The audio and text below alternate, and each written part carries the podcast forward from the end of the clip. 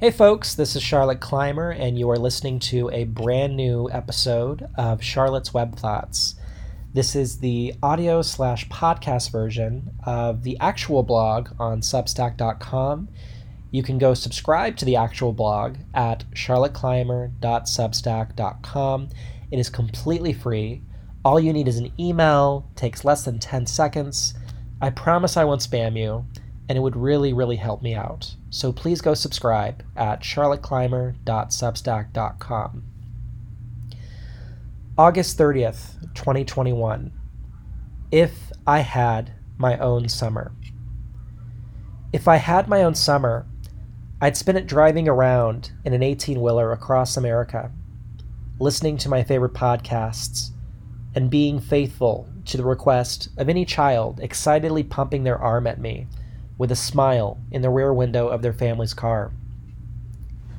If I had my own summer, I'd visit every presidential library and museum, taking in the good and the bad, and wondering how many brilliant people with good intentions managed to arrive at such bad decisions, or perhaps how we've been led to believe some of them were brilliant and had good intentions. If I had my own summer, I would dedicate it to studying math, never having been my greatest or most favorite subject in school. I'd finally learn how to measure the area under a line on a graph and properly notate derivatives, and finally understand conceptually what the hell as x approaches infinity means.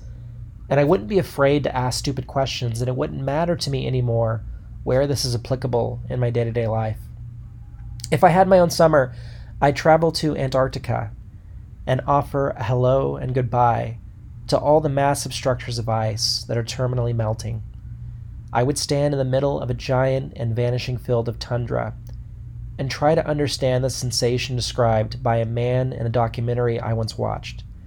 He said that the dead silence of Antarctica is somehow louder than anything he'd ever heard.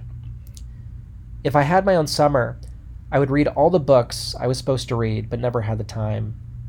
I would make a very long list and get to it. I would read the old classics I never picked up, and the new classics too. I would read the barn burners and the hidden gems. I would read your book. If I had my own summer, I would spend all my time working at an animal rescue. I would be inundated with funky smells and lots of barking and meowing and cawing, and I'd clean up shit all day, and it would all absolutely be worth it. If I had my own summer, I'd drive around central Texas to all the places I lived as a kid. I'd visit every trailer park that held my small family, every school I briefly attended, every cheap restaurant and bar I could remember. I would try to visit all the kids from my childhood who also grew up in military families. And I would ask them how they're doing now. And I would ask them what they've lost. I would drive out to where the Luby's used to be in Killeen, and I'd think about how my mother would take my sister and me to eat there as a treat every few months. I would want to order the strawberry shortcake for dessert.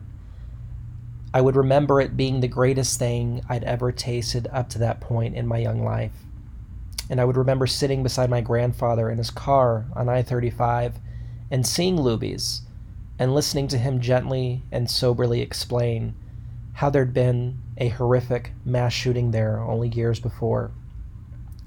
If I had my own summer, I would learn how to cut and sew fabrics into clothes. I would make gorgeous dresses in my size with giant ass pockets, and I wouldn't be interested in making money from it. They would just be for me. If I had my own summer, I would learn how to draw. I would pick up a simple pencil and pad and watch instructional videos all day. I would mess up constantly, and the eraser shavings would pile up, and I would become unusually acquainted with the smell of shattered graphite. I would try to draw the people I love and wonder how on earth I had known and loved them so long without really noticing the unique angles and curves of their faces. If I had my own summer, I would visit the graves of every 18 and 19 and 20 and 21 year old with whom I went through basic training when I was around their ages. and I would count how many summers they had before there were no more summers. I would wonder what they'd be doing with their own summers right now.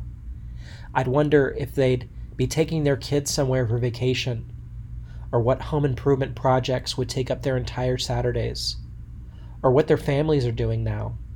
So many summers long past.